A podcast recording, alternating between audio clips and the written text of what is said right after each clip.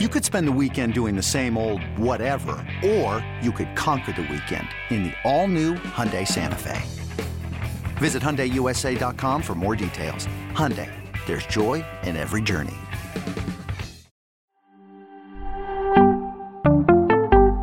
Let's break down the free agent wide receivers right now on Fantasy Football Today in five. Dave, how you doing, Dave? I'm great, Adam. I, I need people to reach out to me. Tell me your interest level in best ball and dynasty leagues. I'm not going to ask for this on the main podcast. Find me on Twitter. Email me, drichard at cbs.com. Just let me know what's your interest level of best ball leagues, dynasty leagues. Thank you. Just so everybody knows, real quick, we've had a lot of changes to our email address over time. D Richard at CBS.com must have been, you've been at the company for like 20 years. 20, this is, is, my 22nd year at CBS. Wow. Been that, here a while. Is yeah. your original email address? Original email address. Oh my gosh. Okay. Anyway, that is mega old school. So let's talk free agent wide receivers. Pretty exciting stuff here, right? This is the this is the the money class of free agency. You're going to see running backs change teams, and the quarterbacks really stink. Tight ends uh, might see a lot of guys get franchise tagged, and you're going to see Davante Adams get franchise tagged too. You'll probably see Chris Godwin also get franchise tagged. But there's a lot of names that fantasy managers know from the past that are not only going to be free agents, but are probably going to change teams. And there's going to be a lot of discussion about whether or not they can either bounce back or keep rolling based on how they did the year prior.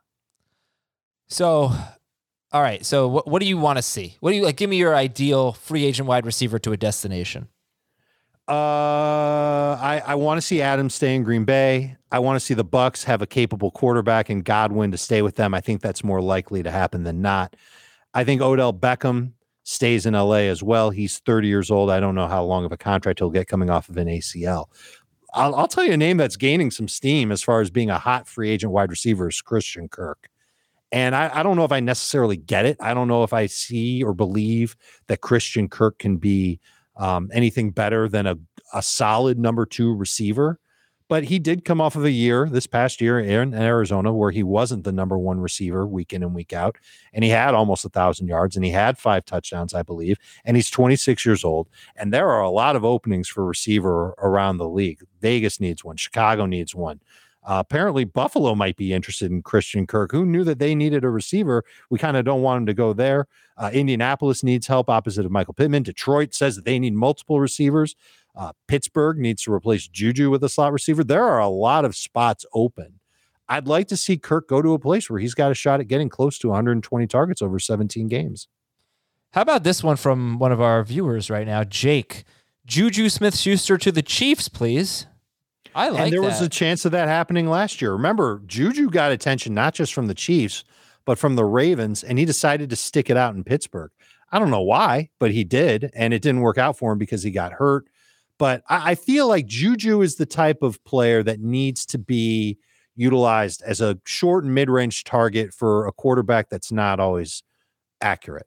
I don't think he's a great fit necessarily in Kansas City, and I'd be worried about – not only his target volume, but also him taking away work from others in Kansas City. And I don't think the Chiefs need him. I, I somebody suggested to me, what what do the Cleveland Browns need? And the Browns, if they move on from Jarvis Landry, obviously they need somebody a little bit more reliable to take the top off of opposing defenses than Anthony Schwartz and Donald uh, Donald. Donovan Peoples Jones is going to be a good outside receiver.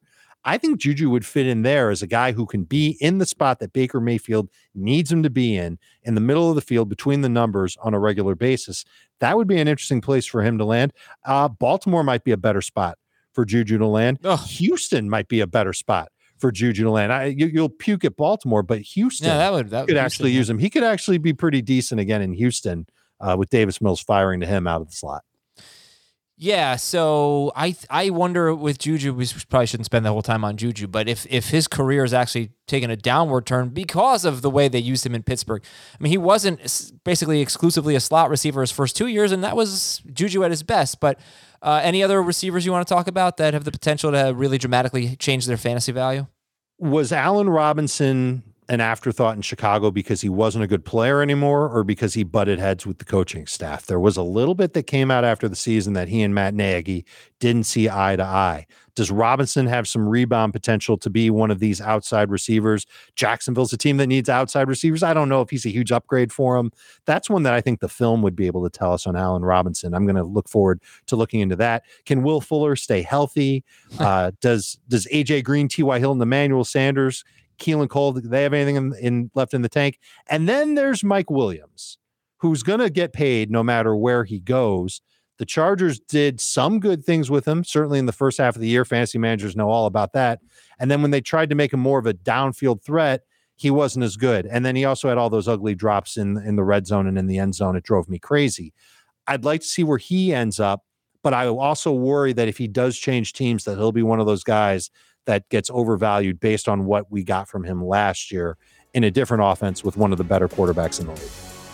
That's it for fantasy football today in five. Thanks very much for watching and listening, everybody. We will talk to you next week. Enjoy your weekend.